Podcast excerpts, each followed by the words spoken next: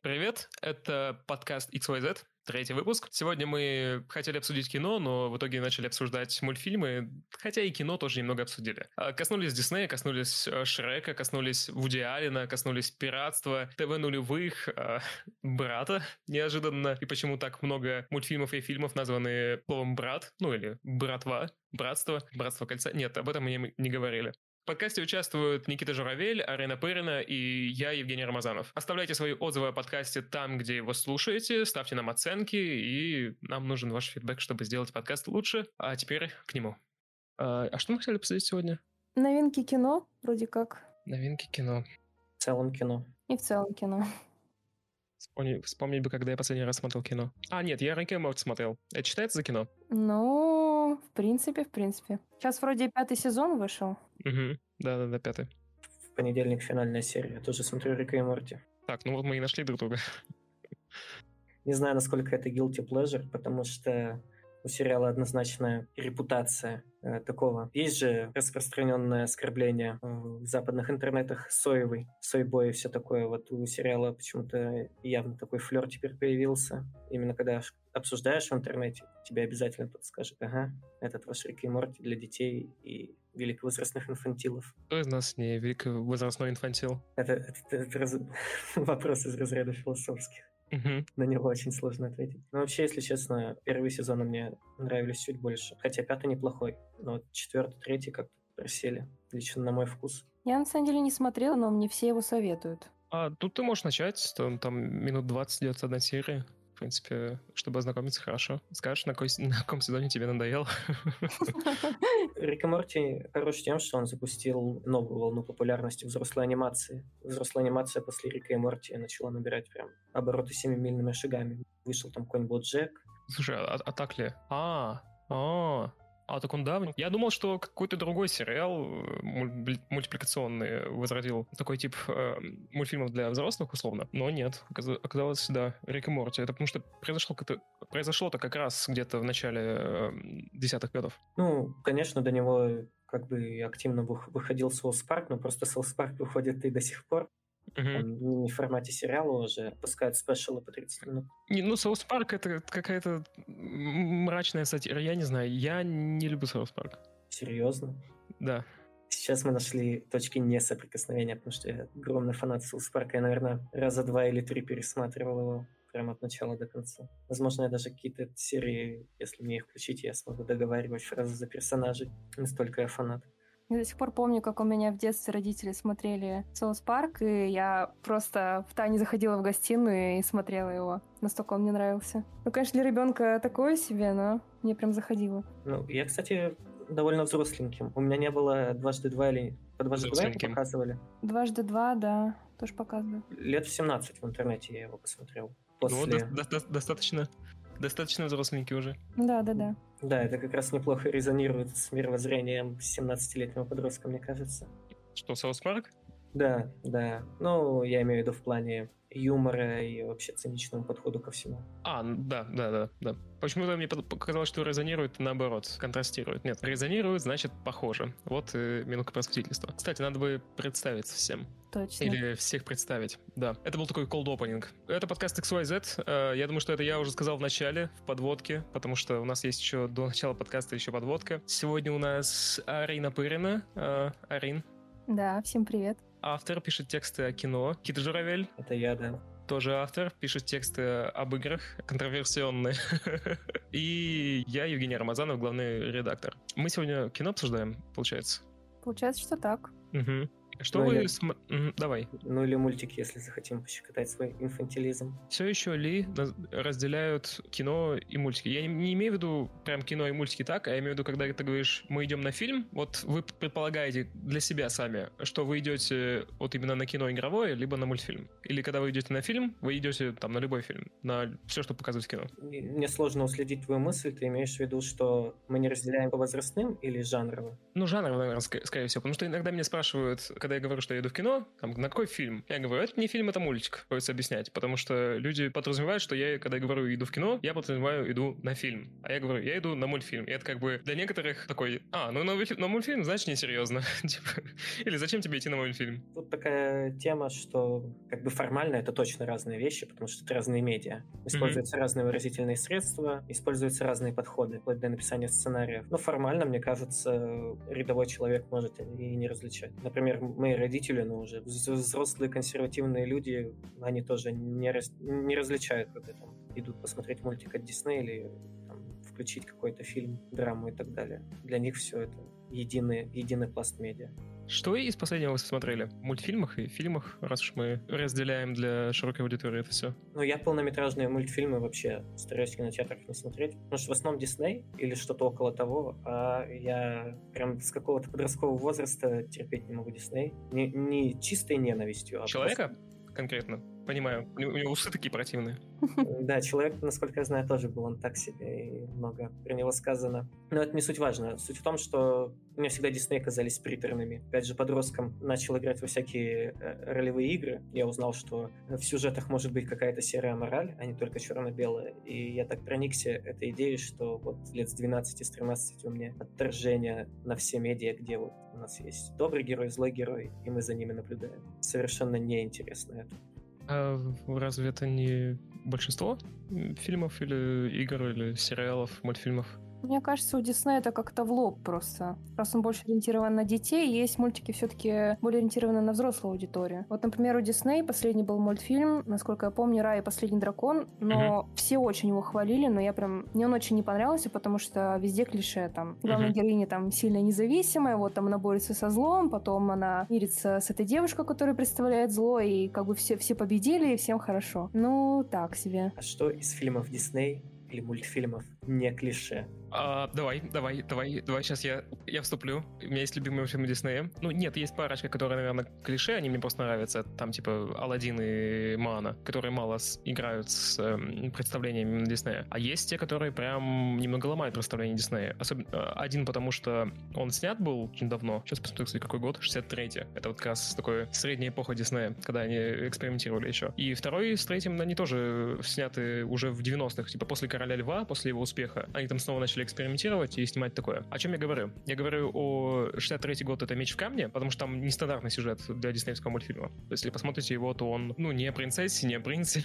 это просто такая роуд стори мальчика с волшебником. Вполне себе э, безобидная. Есть еще «Похождение императора», который вообще в производственный ад попал, а потом стал таким, не знаю, мета, мета-произведение. Может быть, постмодернистское, конечно, произведение. Мне нравится его прочитать к мета. И «Геркулес». Вот «Геркулес» он больше мета. О, не мета, а наоборот, постмодернистское. А они там как раз, э, если слушать, как э, режиссер об этом говорил, Геркулес, он как раз пытался деконструировать все эти вещи современной культуры, культуры, которая в США была в то время. Это 97 год, то есть примерно 90-е, в том числе потрогать немного Дисней, вот за все их тропы стандартные сюжетные. Хотя там все равно есть сюжетный дроп, то есть там все равно Геркулес в конце спасает, но вот на протяжении всего э, мультфильма оно сильно разное, по-моему. Э, ладно, даже если Геркулес все равно падает в ту же категорию, то вы не можете не отрицать, что похождение Императора, если вы их смотрели. Это гениальный мультфильм. Да, он офигенный. Это гениальный мультфильм. Там нет как раз вот этого разделения на злое, доброе. Мне нравится, как его описали где-то. Самый лучший фильм DreamWorks сделан Дисней. Но разве Изма там не откровенно злой персонаж? Нет, в том-то и дело, что он не злой и откровенный персонаж. Она там э, такой... Она как бы... Э, это такой человек-неудачник. Неудачник, у которого что-то не получается. Который пытается все себя быть важной, но у него э, не получается. Она такая скорее антигерой. Она, конечно, пытается бороться с Куско, но в конце такая, э, она в конце не как обычно злодей, что обычно злодей, злодеем бывает в таких э, ситуациях, он как-то эпично проигрывает. А там она просто превращается в котика вместе с остальными,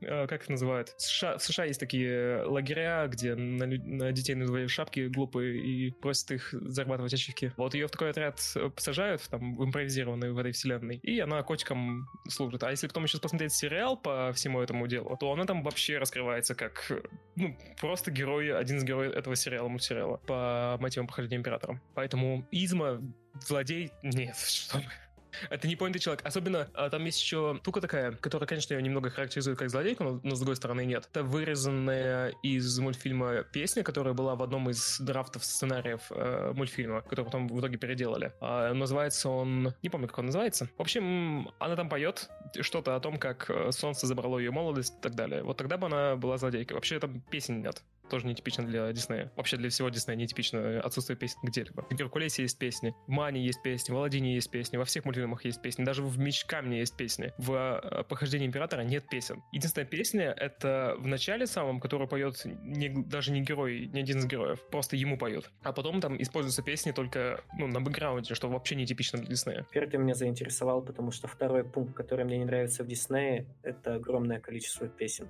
Да. Я от них в какой-то момент устаю когда я смотрю. Я думаю, я мюзикл сюда пришел смотреть или мультик? Ну так да. это же Дисней.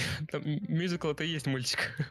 Когда начинают петь, я вообще сразу перематываю, не могу этого носить. Приторные песенки Диснея. Ну ладно, там отличные песни есть. Hellfire, например. Вам не нравится Hellfire, что ли, из э, Горбун из Нотр-Дама? У меня все песни Диснея в голове просто смешались в один гигантский масштаб. Да, да, точно, точно. Я слышу, как одухотворенные скрипки, с высоким голосом женщины и на подпевке низким голосом мужчины. Uh-huh. когда я думаю о песнях Диснея, я потихоньку начинаю сходить с ума. Это... Но стоит отдать должное, песни в мультиках Диснея — это прям идеальный пример, как создать песню, которая понравится широкому кругу слушателей. Они достаточно приедающиеся, то есть имеют достаточно простую форму, но при этом mm-hmm. там гармонические и с исполнительской точки зрения профессиональные, что уж греха таить. Я согласен, что многие песни Диснея эм, очень такие, в, не ванильные, как, как их называли, приторные, да, то есть слишком сладкие. Эм, вообще, кстати, не понимаю даже феномен Короля Льва. По-моему, Король Лев самый переоцененный мультфильм в истории. Чего? Чего?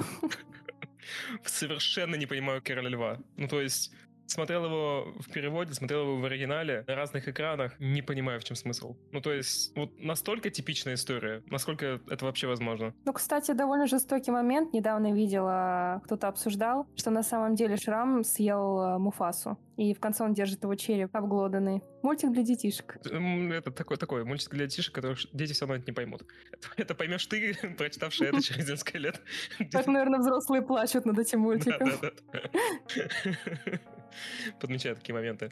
Хотел привести пример Hellfire, потому что это одна из песен Диснея, ну, в, мультфильм, в мультфильмах Диснея, которая нетипичная. По-моему, вот эти вот нетипичные песни, они особенно хороши. Hellfire, если вы не помните, у вас ведь мышап в голове из песен Диснея. Это песня священника Фрода, или Фрола его зовут, из э, Гербон из Нотр-Дама, первой части, если не ошибаюсь. И он там поет на церковный лад «О Дева Мария, будь силой и защитой мне». То есть он поет о том, как церковный служитель пытается одолеть свою сексуальную связь, привязанность к цыганке. Поет это еще на церковный лад. Ну, опять же, мультфильм для детей, да? Вот. Песня, на самом деле, прекрасная. А в английском она еще, наверное, лучше. Вот такие нетипичные, по-моему, песни, они у Диснея лучше всего выходят, потому что они, ну, выбиваются из всего остального, потому что все песни остальные, ну да, они примерно об одном и том же. У Диснея ведь даже формула есть на этот счет. В какой-то момент герой должен петь о своих желаниях. У злодея обязательно есть песня, которая раскрывает его планы. Если бы я был злодеем, я бы точно не пел э, в песне о своих планах. Я бы молчал. Это совершенно нелогично. Меня раскрыли к середине мультика. На самом деле, мне больше нравится DreamWorks и прекрасный мультфильм «Мадагаскар», «Шрек» и недооцененная подводная братва. Да и игры по мультикам были тоже очень классные, в нулевых выходили. Угу. Кстати, подумал, почему все вот эти вот мультики «Подводная братва», «Лесная братва» и же с ними переводят как «братва». Там же вообще нету этого слова. Они же да? в оригиналах совсем по-другому называются, да. А как там? Э, может, Евгений загуглит, и как человек с наилучшим английским зачитает нам оригинальные названия. Я слушал это в Куджи подкасте. В Куджи подкасте как раз была подводка, что просто все помешались на «Братве» фильм, фильме, и как бы фильм «Братва» ведь был, да? Был такой русский фильм? «Братва» был фильм «Брат». Брат, брат был, да, да, брат. И вот, типа, э, поэтому начали называть братва. Короче, подводная, подводная братва называется Shark Tale, Сная братва называется в оригинале, сейчас мне прогрузится, Over the Hedge. Что там еще, какой фильм, мультфильм ты сказал? Ой, прыгуч, прыгучая братва. Слушай, если братва вести, то правда много названий. Это такое русское бессознательное, когда в детях э, с детства воспитывают истинную культуру. Я сейчас скажу. Э, Причем «Прыгучая братва» — это мультфильм, который выйдет в этом году, или вышел уже, 2021. «Альфа и Омега», «Клыкастая братва». Любят слово «братва». Ну, это чисто наше. Король Лев стоило перевести как э, Лев Авторитет или типа того, чтобы держать план. Крестный Лев, да. Что это такое? Первобытная братва, 2004 год. Называется в оригинале Lessets. А космическая братва, 2017 год, называется в оригинале Буги Ганги No Espaco. Эспасо, это испанский, видимо, я не знаю, как прочитать. Бруклинская братва, 2002 год, The Brooklyn Boys. Австралийская братва, 2004 год, Ashu Park Boys. Клетка для братвы, Friends and Family. А, ну да, да, действительно. Кошмар. Братва из джунглей, которая в, оригинале, в оригинале называется Дели Сафари. То есть Сафари в Дели. Не понимаю такой старости. Вообще, понятно, что они переводят все названия так, чтобы они как-то коммерчески обыгрались на рынке, но правда, вам хочется идти на мультфильм с названием «Братва», «Прыгучая братва», «Альфа и Омега», «Клыкастая братва». Причем в оригинале он называется просто «Альфа и Омега». То есть они перевели первую часть и решили, без братвы будет не то. Клыкастая братва. Даже Женя тоже провинциал, ты должен понимать, как работает дихотомия чувств наших э, соотечественников некоторых. Я не смотрел вашего брата, так что... Нет, «Брат» на самом деле хорошее кино. Ты серьезно не смотрел «Брат»? Я не смотрел «Брат».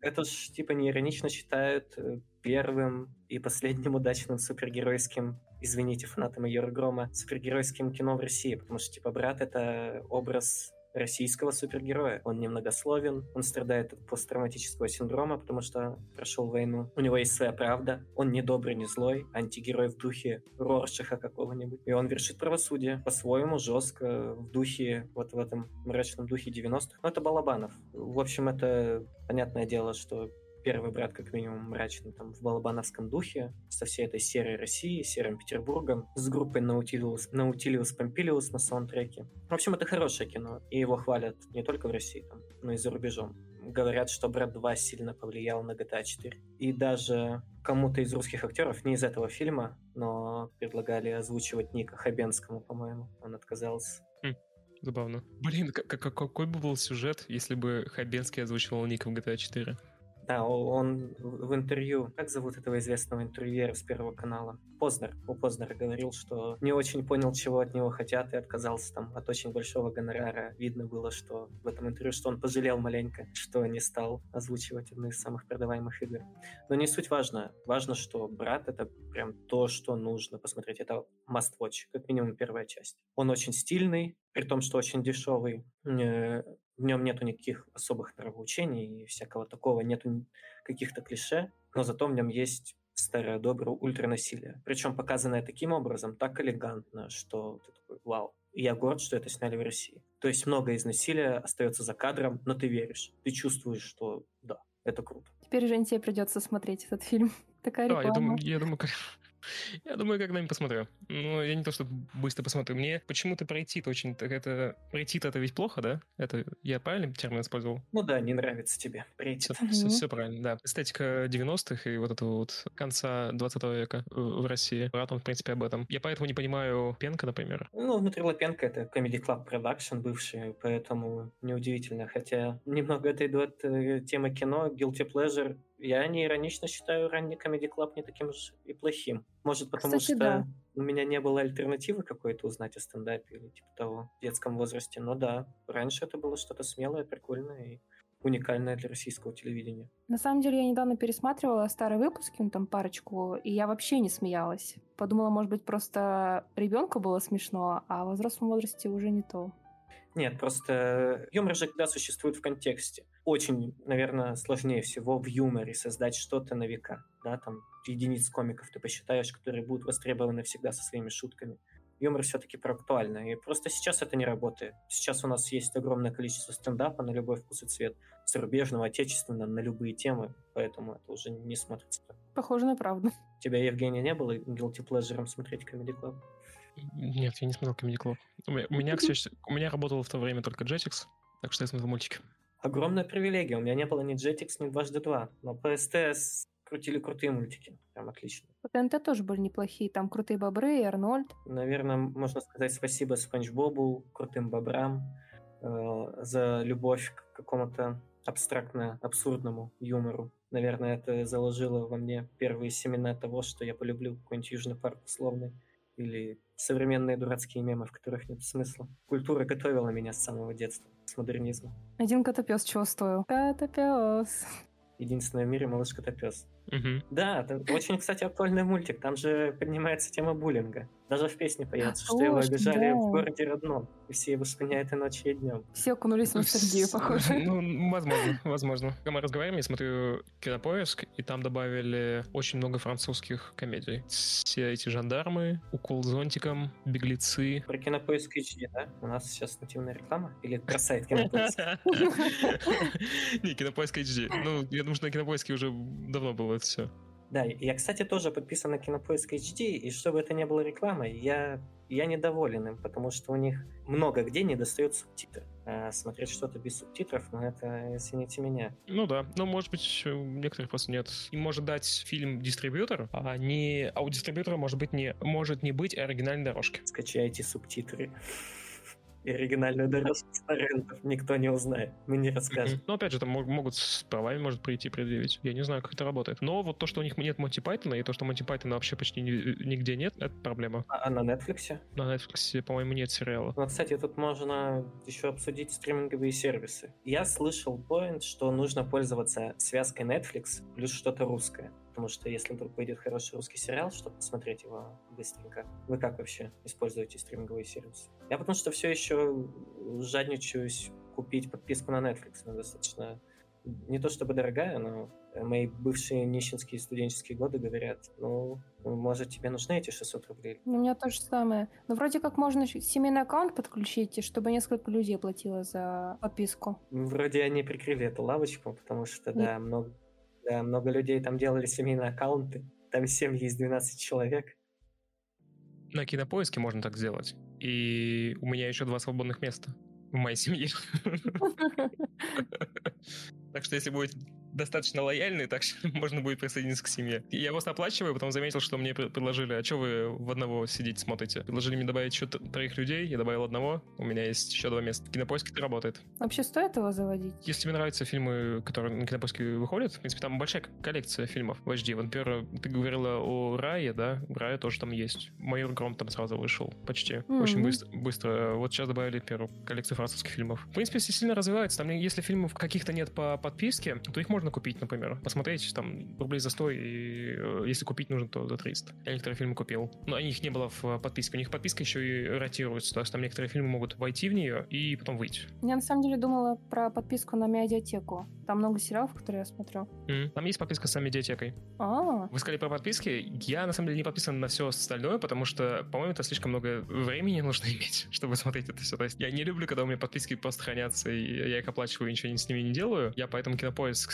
стараюсь, ну, хотя бы один фильм смотреть, чтобы оправдывать подписку в месяц. Все остальные я, я бы не выдержал смотреть на то, как у меня каждый месяц снимают деньги за то, что я подписан на Netflix какой-нибудь, на котором я ничего не смотрю.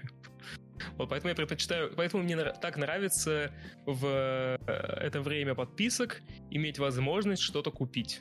Вот дайте мне возможность купить, например, сериал, и я его куплю. Сколько вам нужно за Монти Пайтона? За Монти Пайтона готов отдать много. Дайте мне только возможность его купить. Дайте мне возможность купить сериал, я его куплю. Это цитата какого-то философа, переиначенная. Да-да-да. Take my money, вот этого философа. Нет, я знаю людей, которые прям берут везде подписки, и у них там выходит суммарно 2500, 3000 рублей. Это еще такой щадящий вариант. Но я тоже стараюсь придерживаться минимализма. У меня есть стриминг для кино, у меня есть Spotify, и достаточно. Все. А стриминг для игр? Ну, я в Стиме покупаю видеоигры. А, ну да, это- в этой части ты у нас элита. Понятно. он не один. Ну окей. Ты имел в виду стриминг для игр? А, ну, Xbox есть. А, подписка. Какая-то э, плавная интеграция к чему-то, да? Нам никто ни за что не платил. Мы... Что там, давайте, эм, Xbox э, игр нет, э, Steam игр нет, одна индюшатина, найти все, все плохо, что мы еще о чем говорили. Netflix, э, Слишком западный дорого. сервер, слишком дорого, западный сервер, фу, кинопоиск, Монти Пайтона нет. Вот, все. ну если вы нам заплатите, мы скажем обратное. э, на самом деле раздражает, что, например, я беру подписку, но вот у меня сейчас на ОКО, на самом деле фильмов в доступе очень мало, в основном нужно покупать за дополнительную плату. То есть я и так отдаю деньги, и еще сверху должна. В комментариях напишут, и не платят вам в этих ваших медиа, да, ничего, нищики, позволить не можете. Да нет, в аренду можно взять. Аренды же не очень дорогие там. Вот это моя русская душа не хочет отдавать деньги за фильмы и сериалы, на самом деле. А почему так? Ну, не знаю, как-то с детства привычка. Просто нагуглил, посмотрел, все бесплатно, все в доступе. Ну, это не пропаганда пиратства, если что. Поймал себя на мысли обратной, что я не могу запиратить просто так. Мне нужно иметь веский довод для этого. То есть, если есть возможность заплатить, там, пойти в кино заплатить, да, то я скорее пойду заплачу. Э, может, даже не пойду в кино. Вот, например, я не смотрел в кино, та же Рая выходила в кино, и Лука выходил. Я не ходил на них в кино. Я скачал их из интернета, купил билет и не пошел в кино. Это осмысленное операция, прям, я так скажу. Купил билет и не пошел в кино, посмотрел дома? Да, я подумал, мне не дают посмотреть его дома, но я хочу посмотреть его дома. Но я не хочу пиратить. Не знаю, по-моему, у меня выработалось какое-то уважение к интеллектуальному труду. По крайней мере, я стараюсь не пиратить ничего, что я могу купить, что я могу себе позволить. Либо не пиратить ничего, что, ну, есть в каком-то доступе, что я в любом случае могу купить. То есть два пункта. Если я не могу это себе позволить, либо если этого нигде нет. Например, Монти Пайтон. Это сквозь подкаст будет намек всем, кто слушает и с этим знаком, работает в Яндексе, в Netflix, где вы там работаете. Пожалуйста. Все сезоны летающего цирка Монти Пайтона, я буду ваш подписку оформлю на год, на два. Сколько вам там нужно? На всю жизнь. Контакт заключу, да. Буду рекламировать везде вас. Я, кстати, тут подумал, насколько вообще можно этично пиратить. Ну вот, допустим, да, ты нищий студент в ГИКа, кинокритик, и тебе нужно что-то посмотреть, но у тебя даже 100 рублей нет. И вот ты пиратишь фильм просто потому, что тебе надо. Это грешно вообще? Или можно допустить? Ты так спрашиваешь, грешно ли это? Как будто э, пиратить это как бы проступок прям большой. Перед кем-то потом придется отвечать. Ну, потом можно отмолить просто. Товарищ что-то скачивал, по-моему, с, с немецких торрентов, и ему приходило письмо на почту, мол, больше так не делаете или по жопе получите. При том, что он живет в России.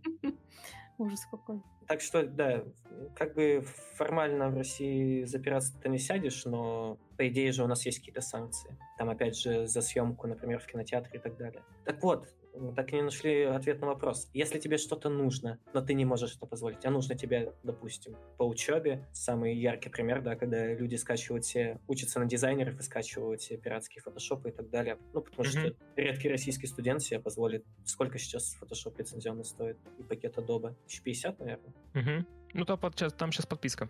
Ну вот, насколько это вообще этично? Можно ли так делать? По-моему, если у тебя нет денег, и как бы тебе инструменты нужны, чтобы, ну, мы говорим сейчас об инструментах, да, я не говорю об entertainment е. Если тебе нужен инструмент для того, чтобы заработать, и у тебя денег сейчас нет, то, пожалуйста, как бы возьми его. Ну вот, возьми, заработай, потом заработаешь, оплатишь, там, купишь, э, чтобы не морочиться с всеми пиратскими версиями, пожалуйста. Есть такой канал Linus Tech Tips, он как раз видео выпускал, где он говорил, что он, наоборот, для тестовых площадок для ПК использует пиратскую винду, потому что она не э, лочит после многих изменений hardware, э, потому что с ней удобнее разные, э, разные железо тестировать. Может, у них какая-то была защита на винде, что когда ее активируешь, она привязывается что ли к материнке, что такое. Короче, там странная защита, и если ты часто меняешь железо, то винда может локнуться просто лицензионно. Как бы покупаешь софт, купил его, но тебе придется его еще раз купить, если ты часто меняешь железо. Это, конечно, защита от пиратства, чтобы не ставили на много устройств, но профессионал все равно использует пиратский софт. То есть в каких-то вещах пиратский софт может быть, наоборот, тупо легче. Я точно не вспомню историю, но, по-моему, была какая-то история с тем, что пиратская, пиратская игра или что-то такое, ну, игра точно не фильм, то она лучше работала, чем официальная. Что такое? Ну, опять же, из-за вот неофициальных патчей, например, да, которые могут делать сами люди, которые репатчат это, это все. Ну вот мы оправдали людей, которые пиратят. Все с нами ясно. Нет, вы, как бы у вас должны быть веские причины для этого, по-моему. Если у вас причины из-за того, что, ах, какие злые разработчики заставляют меня платить за это, за это, то как бы, ну, не платите, не играйте. Просто платить за говно, так что, ну, если вы считаете, что это говно, зачем вам за него платить? Зачем вам его вообще трогать тогда? Да, если не, не валять дурака, то все так и есть. И если ты хочешь там, не знаю, стать обзорщиком игр, и у тебя в данный момент нет денег купить игру, но ты хочешь написать э, обзор на ДТФ, чтобы тебя заметили, то ради бога, но потом честно будет вернуть, потому что люди тратили на это время и силы, как минимум. Mm-hmm. Да, я какую-то игру купил несколько раз. Не помню какую. Старенькую какую-то. А, Sid Meier's Pirates, например, да? Я обожаю Sid Meier's Pirates. Она у меня не запускается. Вот я... у меня был предыдущий ПК, она мне в какой-то момент оказалась запускаться. Этот ПК э, новый от... отказывается запускаться. Смерть, как я люблю, купил ее несколько раз на разных платформах. Играть не могу в нее, но очень-очень люблю. Думаю, что если я захочу в нее поиграть, я, скорее всего, буду скачивать пиратскую версию, потому что она будет работать. Лицензионная версия не работает. Ну, со старыми играми всегда можно порыться на форумах и поискать mm-hmm. какие-то патчи, не патчи, патчи совместимости и так далее. Ну, нет, вот э, все равно как пример того, что как бы ты не то чтобы в цифровой среде, ты не то чтобы пиратишь, ты скорее ищешь возможность доступа к какому-то контенту. И если этот доступ для тебя скорее и удобнее неофициальный, то есть пиратские. Считай равно незаконные, но тем не менее. Такой доступ для тебя лучше, тогда ты выбираешь его. Плохо, наверное, когда ты, когда у тебя есть возможность и э, заплатить, и когда этот э, доступ, он лицензион на самом деле легче, но ты просто не хочешь платить. Типа, я не буду платить вам, но я буду пользоваться вашим трудом. Ну, блин, например, Sims 4, уж извините, со всеми дополнениями стоит больше 20 тысяч рублей. Причем эти дополнения входят постоянно и не самые лучшие, но вроде как 7 костюмеры любят, чтобы был полный комплект, да еще моду установить. Это рационально тратить 20 тысяч рублей на игру, в которую ты поиграешь неделю, и тебе надоест. Вот мы тут э, начинаем оправдывать. А мы лучше реально пиратскую версию скачать, и все. Или этот эм, в Steam есть симуляторы дор... Э, как-то железной дороги и всего остального, которые полный пак по 70 тысяч стоят. Боже. Да-да-да. У меня родственник был чем был есть, который работал на железной дороге и постоянно играл в симуляторы железных дорог. И я постоянно, когда вижу эту известную картинку про немецкие симуляторы работы на погрузчике, где мужчина говорит, ох, я наработался, сейчас пойду отдохну. И запускает игру, я вспоминаю своего родственника, который работает на железной дороге и наигрывает сотни часов в эти симуляторы. Да, я, кстати, тут подумал, Sims 4, про Sims 4, да, говорили, невероятно хардкорная игра, потому что нет ничего хардкорнее, чем потратить на свое хобби двадцатку. О, Такое боже, могут да. себе позволить только люди, которые играют в настольный Warhammer, мне кажется. Они там не там двадцатку только в такой валюте, видимо, тратят на Warhammer, я думаю, не в рублях точно. Мы как-то плавно съехали с темы фильмов в тему Warhammer и Sims 4. Надо как-то вы, вы, вы, вырулить. Выруливаем, да. И я что-то не могу вспомнить экранизации Warhammer, экранизации Sims 4. Зато я почему-то вспомнил бесконечное количество неудачных экранизаций видеоигр и вообще фильмов про геймеров. Они всегда такие кринжовые. Ну ладно, Silent Hill еще был адекватно. Ну, Silent... Нет, ну Silent Hill... Подожди, Silent Hill или Resident Evil? Я что-то перепутал, видимо. Silent Hill фильм был? Он был не то чтобы хороший, но он не был особо стыдным, как ужастик, ужастик. Там были даже какие-то запоминающиеся моменты, ну, вроде как с женщины сдирают кожу. Прям вау, страшненько стало и неприятно. Никто не смотрел, да? Ну, я, я не смотрел, потому что... А, ну вот Арина смотрела. Ну, мне понравилось, кстати, более-менее. А я, в принципе, ужастик не смотрю, поэтому я не смотрел. Угу, боишься? Да, конечно. Конечно. Прям э, сторожусь, выключаю и закрываю глазки. Мне тупо скучно. Я смотрю ужастик, мне скучно. Я смотрю, как люди изображают страх. Я это, в это не верю. Я смотрю на костюмированных персонажей, либо на графику. Я в это не верю. Мне гораздо, э, ну, если не понимать под страхом какое-то переживание, интереснее смотреть какие-то драмы. Самое, что интересно, иррациональный страх какой-то. То есть я подсознательно понимаю, что мне неуютно и страшно, но ужастики я тоже не люблю, потому что, как правило, если даже не брать в расчет классические слэшеры, да, и фильмы категории Б, которые обязаны быть тупыми, поэтому хороши, даже если брать все распиаренные нынче заклятия, искатели могил и так далее, я тоже не очень прям увлечен во фильм. в фильм. Да, атмосфера пугает, да, мне неприятно, особенно когда один в темноте и все такое. Ну, это, наверное, накладывается впечатлительность и что-то в этом роде. Но сами сюжеты, диалоги, как правило, в ужастиках оставляют желать лучше в ужастиках. Говорим как детишки. В хоррорах. Нет, ну я, я просто не верю в это вот показывают ужастик, я безразлично, как будто передо мной сценку разыгрывают. Я, я, я в этой сценке, я топлю, наоборот, за тех, кто гонится за, за людьми.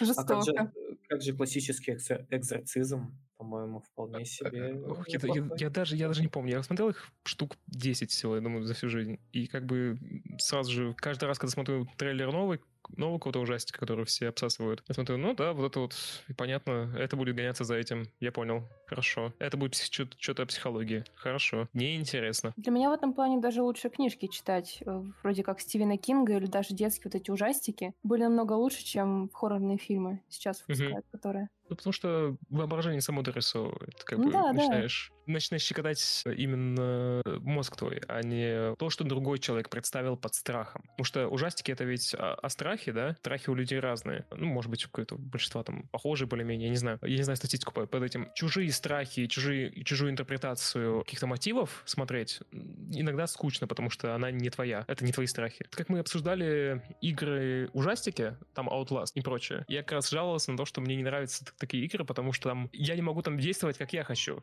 То есть Outlast, э, где человек ходит с э, камерой и смотрит на все. Я бы эту камеру выкинул, нашел бы что-то большое и начал бы сражаться с тем, что что-то за мной гонится, а не бегать из-за от этого. Ну, я бы в самом начале просто вылез откуда, откуда залез и уехал домой. Ну да, и так. Ну, типа, серьезно, что происходит? Почему я должен это смотреть? То же самое с ужастиками. Как бы тебе представляют перспективу кого-то на вот это вот произошедшее. Ты смотришь буквально, ну, постановочный спектакль, как будто бы. Да, большинство ужастиков просто разбивается о том, что мы заехали в страшный дом, и у нас кто-то умер, ну, чуваки, давайте вы съедете в мотель и продадите дом. Как бы у вас и так уже кто-то там умер, чего вы там продолжаете жить? Да. Я бы, ну, или как бы, если вы боитесь, э, есть... Э, это же обычно происходит в США, да? Купите взрывчатку, заложите ее в доме, уедьте, как, ну, как бы, отойдите на безопасное расстояние и взорвите дом. Все, ваши проблемы решены. Проклятие снято. Ну, проклятие снято, да. Нет дома, нет проблем.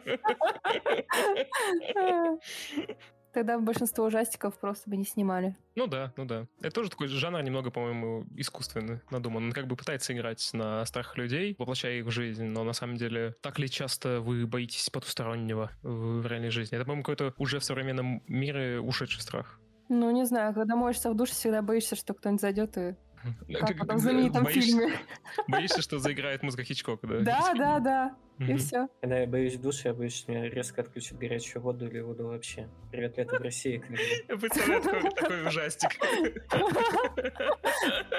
Реальный ужастик, да. Да, ты там, знаешь, там показывают э, Никиту, а потом показывают не, не людей и не, не ужас какой-нибудь, а этот а, такую рубку в ЖКХ, где случайно тыкают на кнопки, и там такая одна кнопка, на которую саспенс нагоняют, как в, в фильме Хичкока нагоняют на... А, не Хичкока, а это Citizen Kane. Большой кадр, и сзади на фоне где-то вот этот постоянно маячит один образ, который в итоге будет задействован. И тут то же самое. Наводится на эту доску, наводится, наводится, и там одна кнопка, которая отвечает за горячую воду в квартире Никиты. Мы, мы, мы, смотрим, мы смотрим на это, типа, час, как на э, сушение краски на заборе. Антагонист, работник ЖКХ. Да-да-да, и в конце нажимает эту кнопку. И потом, и потом э, в конце э, крик Никиты а И конец фильма. Я бы посмотрела. Да, можете брать сценарий, экранизировать. Никита в главной роли выступит, я думаю, что он не против. Там будет сиквел, как я пошел менять паспорт в МФЦ, провел там весь день и не поменял паспорт. Кстати, возвращаясь к наигранности хоррором, хорроров, классические же, именно не классические, а вот этот 70-е, 80-е, это же все про гиперполизацию и про то, что это так тупо, что, что смешно и прикольно. Как знаете, Эш против зловещих мертвецов и все такое. Это формально хоррор, и даже там классический, да, он может быть жутковатый для кого-то, для ребенка. Но сам по себе он вообще не страшный, он скорее забавный. Даже эта сцена со смеющимися головами, с отрезанием руки и последующей коронной фразы э, «груви».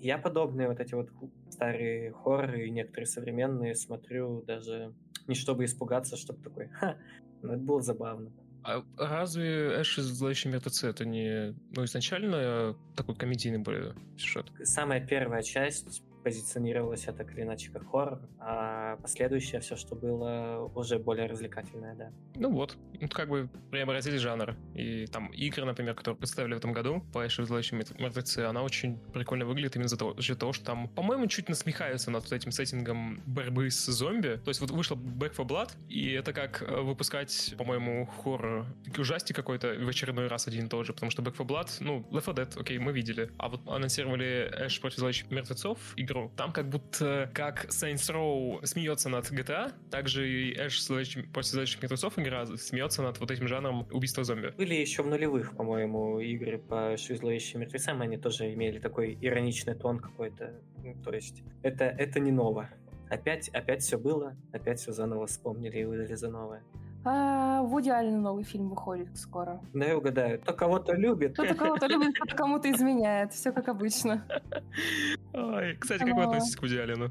Честно, мне он не нравится. Я буду в меньшинстве, но ну, э, в рамках этой конференции, видимо, не в меньшинстве, потому что я тоже Вуди Аллена не то чтобы не понимаю, но не мое. Я понимаю, гениальный режиссер, там, переосмыслил ромкомы, все круто, но вообще не для меня. Обожаю Вуди Аллена.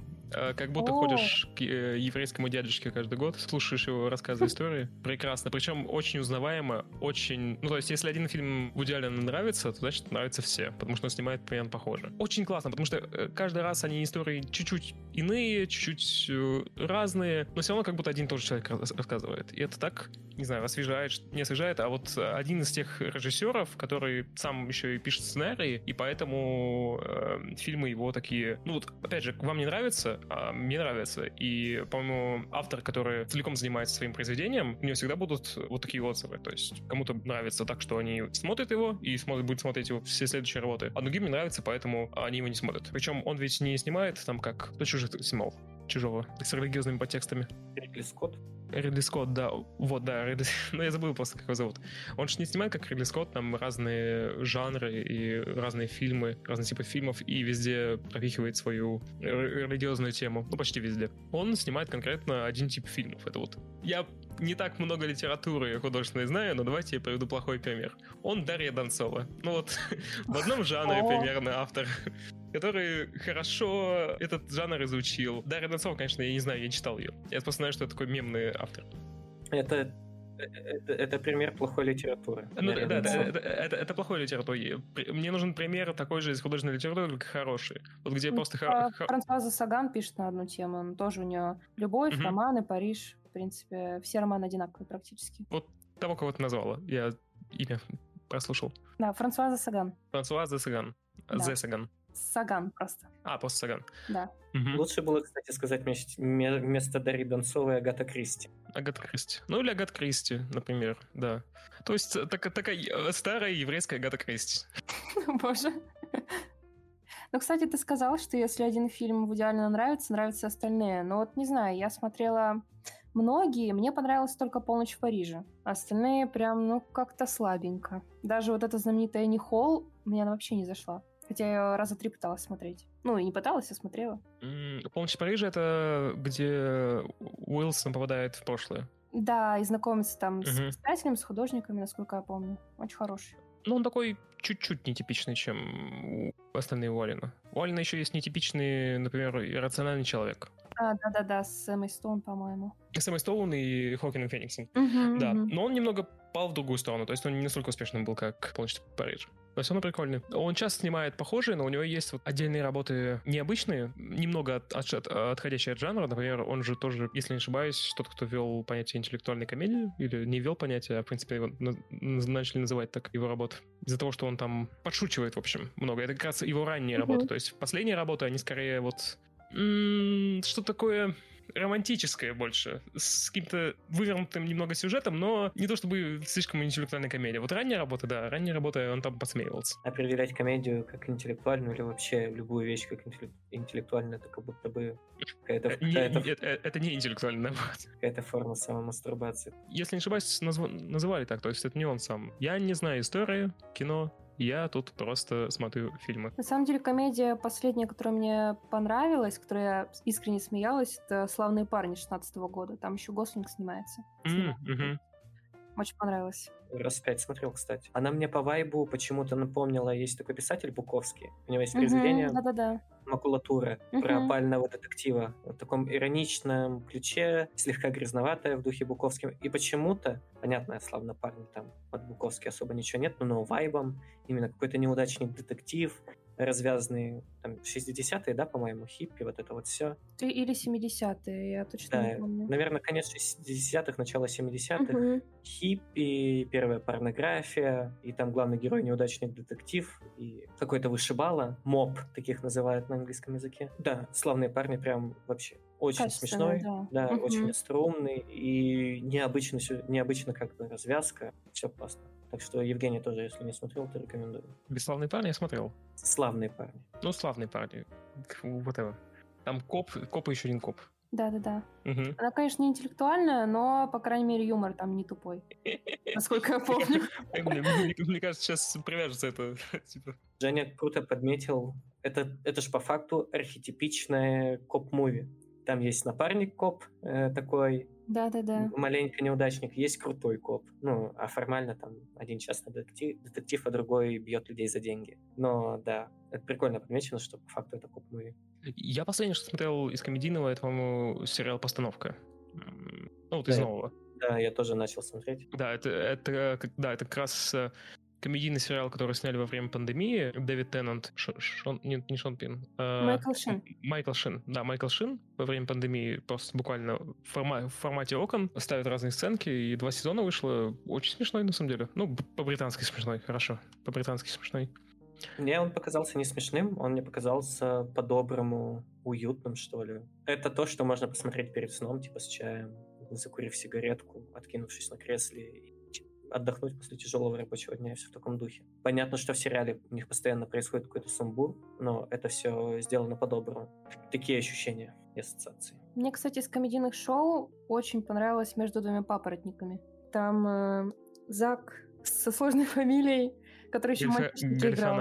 Да-да-да, он приглашает разных звезд и как бы над ними смеется. Ну, к, к сожалению, между двумя папоротниками крутой, но это постанова. Есть более радикальная версия шоу Эрика Андре, вот это вот э, абсурд так абсурд. Там гости ничего не подозревают, а ведущий над ними издевается как хочет. Но это в форме такого дешевого ток-шоу. Первый сезон был, там уже маленько по-другому. Но это прям ха- хаотичная вещь. Э, настолько хаотичная, что люди на ютубе там находят какие-то параллели с философией абсурдизма и нигилизма. Все про это на 20 минут. Мне кажется, люди в интернете могут столько всего отрыть, чего даже не было на самом деле, не закладывалось в шоу.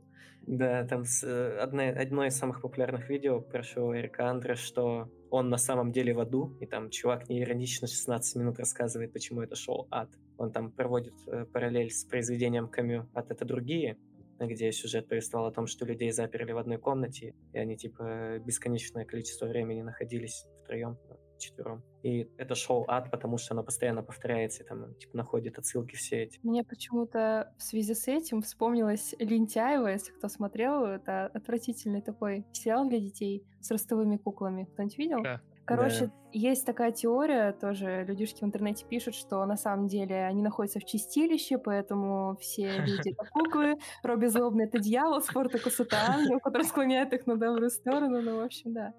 Есть же «Ох уж эти детки» был мультик, есть тоже популярная теория Да-да-да. про то, что все они то ли... У... Почти все мертвые, там это все галлюцинация одной девочки или что-то в таком духе. Да, которая это блондинка, она сейчас с куклой постоянно ходила. Не помню, как ее зовут. Да, а Спанч Боб — это сериал о кризисе среднего возраста человека, который работает в фастфуде. А. Спанч Боб я, кстати, иногда готов пересмотреть. Тоже стыдно признаться забавный мультик на самом деле. И хороший, в меру хороший. абсурд. Но лучший мультик это, конечно, Шрек. Я думаю, что... Я знаю, что будет на фоне играть в этом выпуске. Просто зациклено. Я один раз, по-моему, смотрел Шрека. Ну, или полтора раза. То есть один раз полный смотрел, один или несколько раз не полный. Какие-то кусочки. Надо, надо посмотреть сейчас, наверное, я думаю. Потому что сейчас я больше каких-то моментов найду. Я смотрел его не совсем осознанно. Вот. Не знаю, сколько вы раз пересматривали Шрека? Потому что о нем всегда говорят, о нем шутят. Я вне контекста нахожусь. Единственное, что я там помню из этого, там есть песня Илс. Все. Ну, первые две части я раза два пересмотрел. Ну да, Первый я много смотрела, но на самом деле в взрослом возрасте замечаешь много отсылок, шуток. То есть там не только он ориентирован на детей, как вот Дисней обычно делает мультфильмы, uh-huh. а много шуток э, для взрослых. То есть ты потом пересматриваешь и их замечаешь. И мультик начинает нравиться еще больше, чем нравился в детстве. А последнюю часть можно не смотреть, которая... Она очень плохая. Как у Осла и дракона родились дети. Для меня это был самый, самый главный вопрос, и я не могу его осмыслить до сих пор. А, Ужас какой. Я, я, я начал осмысливать, да. Слушай, а какой вам больше нравится? Это, ну, нравится какой, какая больше озвучка? Оригинал или озвучка? А, ну, дубля- дубляж, в смысле. А. Однозначно, однозначно оригинал. Однозначно. Да? Я просто слушал, когда мне очень нравится, как Шрек озвучен в оригинале. А, ты просто про Шрека, я думал, в принципе. Я, А. если честно, Шрека смотрел ребенком, и у меня тогда не было доступа к субтитрам, поэтому... Ну, ты же сказал, что пересматривал. Ты пересматривал в английском варианте? Нет, я пересматривал также ребенком. Как бы. А, окей. То есть ты не смотрел его в основном возрасте? Вот сейчас, например. Джеши Во, года. в- во взрослом возрасте Шрек для меня это персонаж Джемемов. Там, Про Шрек это любовь, Шрек это жизнь. Известный, э, где из Left 4 Dead э, один из главных героев Шреком зажигает. Да, поэтому я, если честно, я понимаю, что это крутой мультик, но как-то на. Я тоже смотрела в озвучке, потому что в детстве на кассете у меня он был в озвучке, и в взрослом возрасте я тоже не стала смотреть в оригинале. Отдала дань, так сказать. Да, я думаю, что у нас будет домашнее задание. Я бу- Я буду пересматривать Шрека. а Вы будете смотреть... Что еще? А, Ещё брат. брат, да. Блин. Я не знаю, и брата нужно подготовиться смотреть. Я буду пересматривать Шрека, вы будете пересматривать или смотреть первый раз «Похождение Императора». Вместо Шрека второго вы можете посмотреть сериал «Похождение Императора». Он немного тупой, но прикольный. Не, он класс. Правда, я в подростковом возрасте смотрела. Если честно, все, что на детскую аудиторию, немного тупое, но если это хорошо, оно классно. Можно простить небольшую тупость. Ну, не знаю, вот э, есть мультсериал «По ту сторону изгороди». Я бы не назвала его немного тупым. Э, По ту сторону изгороди. По ту сторону изгороди очень хорош. И Он очень я, хороший. я бы не сказал, что он, он ориентирован, не ориентирован на детей. Он, типа, очевидно, ориентирован на все возраста, как и Adventure Time или что-то в этом роде. Мгм. Ну да, я тоже большой фанат «По ту сторону изгороди». Я раза три смотрел на это. Вот там как раз песни не хотелось перематывать. Да, потому что они прикольные и нетипичные. Они в таких стиле э, салонных романсов конца 19-го, начала 20 века, скорее конца 19 Мгм. Да, Жень, ты очень. смотрел? Э, Я смотрел, да. Ну, я посмотрел хороший мультфильм, не то чтобы я прям добавил его в избранные и так далее. Вот Adventure Time, да. Adventure Time, я думаю, что когда-нибудь я пересмотрю, но такие массивные работы, как Adventure Time, я думаю, что нужно пересматривать с кем-то, то есть показывать уже их кому-то. И вместе с этим человеком вместе его, его заново воспринимать. Вот. Мне кажется, я пока не готова его пересматривать. Почему? Так как ты очень много времени на него потратила, на самом деле. А, да, так вот я из этого говорю, что если пересматривать его, то с кем-то, кто его не смотрел, чтобы вместе с ним, э, с этим человеком ощутить это. Ну, потому что я, я бы хотел, я бы хотел осознанно посмотреть снова его. Э, Он очень хороший. Как концовка была замечательная. У меня с временем приключений такая ситуация, что я, наверное, два или три сезона отсмотрел. Мне, в принципе, понравилось, но я держал в голове, я понимаю, что Adventure Time — это такая деконструкция детских мультиков которая заигрывает со взрослыми темами и прикольным лором. Мгм. я его смотрел и думал, я хочу, чтобы в Adventure Time было что-то жесткое, чтобы было какое-то dark fantasy началось. Я знаю, что под конец как бы он принимает более мрачный тон, насколько я знаю, конец сериала. Но я, я так и не дотерпел. Хотя да, мультик такой. Ну, не то, что пока он совсем темные тона принимает, там скорее больше... Ну, вот как... э, Если бы мы брали э, Рика и Морти и брали бы Adventure Time на шкале, да, и какой-то обычный мультик. Adventure Time больше как-то посередине, но, ну, конечно, ближе к Рику и Морти, но там нет такой чернухи, как в, в Рике и Морти, то есть таких вот отвязных шуток и так далее. Но там есть глубоко эмоциональные моменты, особенно в конце. Вот если ты слышал что-то о концовке, то, скорее всего, о концовке последних сезонов. Там начали брать более тяжелые темы, в принципе, для создателей и э, для аудитории. Потому что создатели уже понимали, что они подходят к концу, и сказали, что вот мы вам дадим до какого-то момента закончить его, и там вложили все, что они хотели вложить, все темы, которые они хотели вложить. Там и о потере, и об одиночестве, и обо всех остальных вещах. То есть именно смысловые вещи. И поэтому там под конец тяжелее стало. А вообще он во многом похож на фильм «Она» по стилистике, потому что фильм «Она», он представляет будущее, ну вот, которое в Blade Runner или еще где-нибудь, тоже технологическое, только теплое все еще. То есть с э, верой в человечество. Мне, Мгм. во-первых, из этого он очень нравится. Во-вторых, нравится, конечно, из э, тем, которые там раскрывают об одиночестве и так далее. Adventure Time, он примерно такой же. То есть если э, Рик и Морти, он скорее о подшучивании над э, всеми эти- этими вещами, то Adventure Time скорее с, э, шу- шутит, но с надеждой. То есть э, с, все равно с верой в людей, все равно с гуманизмом. И поэтому мне он больше, больше нравится гораздо. Я бы сказал, что он просто шутит для всех возрастов. Ну нет, нет, не, для всех возрастов. Ну, понятно, что для всех возрастов. Типа, в Рике, в Рике Морти тоже могут все возраста найти. Там, скорее, это другой тип юмора. Это не значит, что для всех возрастов шутит. Нет, почему для всех возрастов, если шутит не жесткач, что для всех возрастов, а если жесткач, что не для всех возрастов? Нет, там и ребенки, ребенок может смотреть, и взрослый может смотреть. И Рик и Морти, и Adventure Time. Это другой тип юмора и другой тип э, мотивов и тем. За другим в Adventure Time нужно приходить, если ты другой ищешь.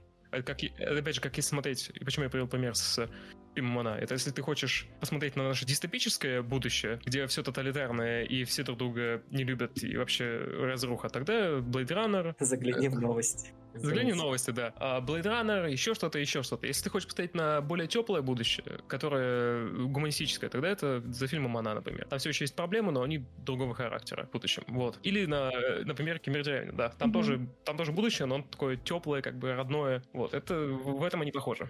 Недавно новый эпизод вышел. Mm-hmm. Так вот, э, ладно, ты меня убедил э, по поводу, я неправильно сказал, что для, для всех возрастов, я не имел в виду, что он для детей. Я имел в виду, что он более, менее вызывающий. Но это не суть важно. В Adventure Time, что больше всего привлекает, это world building. Наверное, сериал с одним из самых проработанных лоров вообще, который существует в данный момент. Мультисериал, я имею в виду. Лор там мое почтение. Мне кажется, иногда почитать про лор интереснее, чем посмотреть какую-нибудь серию входную. А какой мультфильм? Я пропустил. Adventure Time. Не знаю, я, я не читал лор ни разу Adventure Time, я только смотрел сами серии. Мне не интересно, на самом деле, узнавать лор э, мультфильма. Мне интересно смотреть, ну, по крайней мере, с Adventure Time. Мне интересно смотреть на то, что там происходит. Потому что там есть, опять же, замечательные, нетипичные песни, э, мир, э, сюжеты прекрасные, иногда парадоксальные, иногда сложные. Особенно этот момент, когда появляется, как, как его зовут, э, антагонист главный у них. Э, Лич? Лич, да, Лич. Там в конце другой немного. На протяжении нескольких сезонов это Лич. Когда он появляется вот с, с этим его лицом искореженным, вообще со звуками, с звукоизображением, которое там было. Он страшный был. А я обожал человека с лимонной головой, который кричал Unacceptable! Да-да-да. Он был абсолютно прекрасен. Не, ну он ведь, он ведь до конца дожил как раз. А он в конце еще помогает всем. Я рад.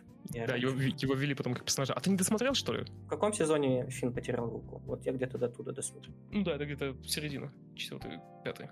Там 9 сезонов всего. Если захочется, то очень советую дальше досмотреть. Там интересно. Слушайте, какие последние наши фильмы вам понравились, которые недавно выходили? О-хо-хо. Заходим на... На опасную территорию. Ой, я не помню даже, что я последнее смотрел. Я точно смотрел давненько, правда, это было. Как Леха Чеснок возил кого-то, какого-то там штыря в Дом инвалидов. Фильм с длинным названием. Он мне понравился. Прикольная социальная драма такая. С иронией, с очень прикольно обыграна современная музыка, очень классно встроенная. Не совсем наш. Есть крутой фильм «Give me Liberty».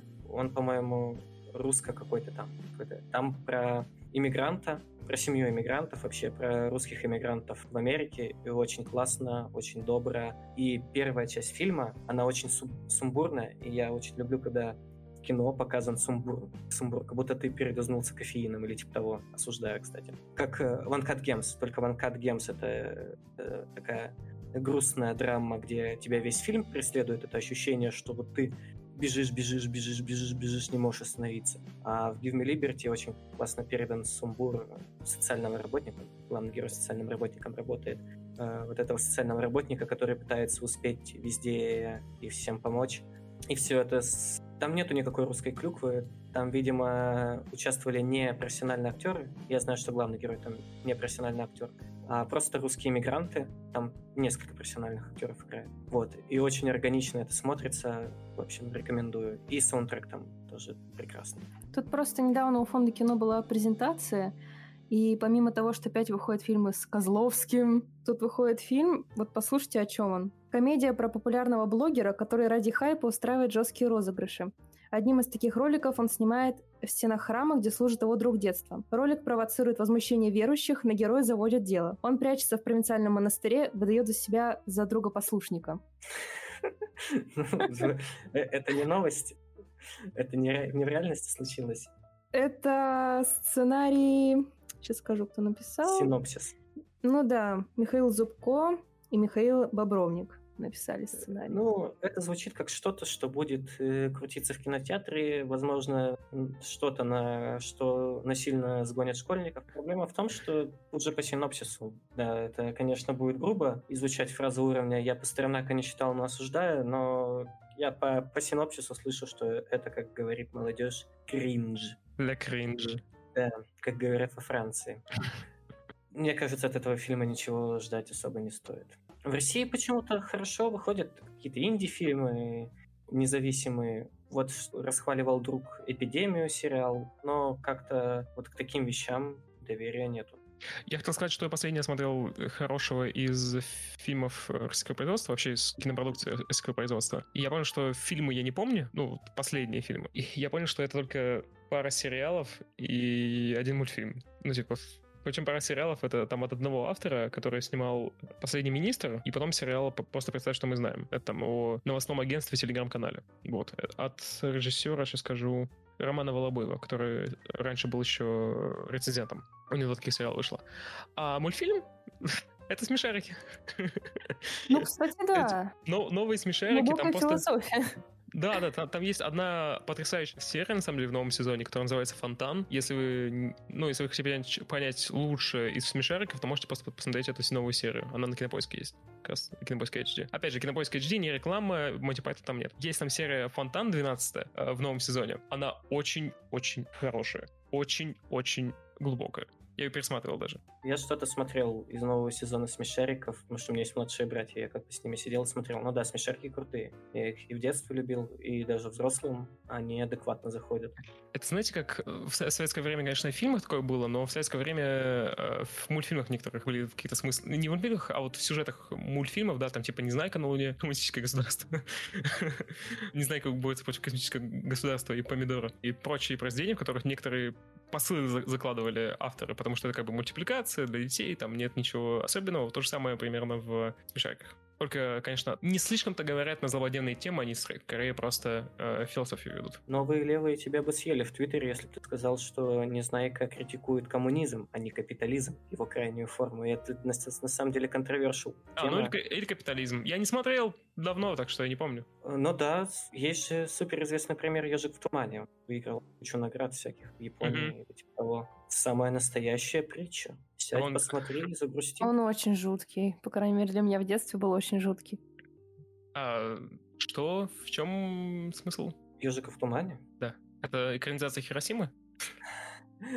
Нет, но... Блин, просто посмотри. Ладно. Это, это экзистенциальная драма, где ежик ищет что-то и не может найти, а в конце находит друга. Ну хорошо. Там даже, опять же, можно поискать рецензии, проводят параллели с божественной комедией, как ежик проходит круги ада и привязывают к этому экзистенциализм и все на свете. Так что да. Но если вам хочется реально познать ужас, это советский мультик «Потец». Скажи, скажи, отец, что такое потец? Потец — это холодный пот, который выступает на лбу умирающего перед смертью. И понятно, что можно ожидать от такого мультика. Он, он реально очень некомфортный. Но еще реальный ужас — это заставка вид с этим лицом. Слушай, я никогда не боялся заставку вид. Она мне напоминала бабку. Ну да, согласен. Да, я думаю, кстати, что можем заканчивать. Надо тогда какое-то прощальное слово придумать, чтобы оно встало красиво. Somebody once told me that world is gonna roll me. Так надо было зайти на подкаст. Да-да-да. Слова кончились, ведущий начал петь. Это значит, пора заканчивать. Кто скажет прощальное слово? Как хороших хранителях дует. Давай, сделай это. Уже закончи это. Всем спасибо, что посмотрели подкаст. Внезапно его ведущим стал Никита Журавель и забрал у Евгения борозды правления. Мы с вами прощаемся и до скорых встреч. Пока.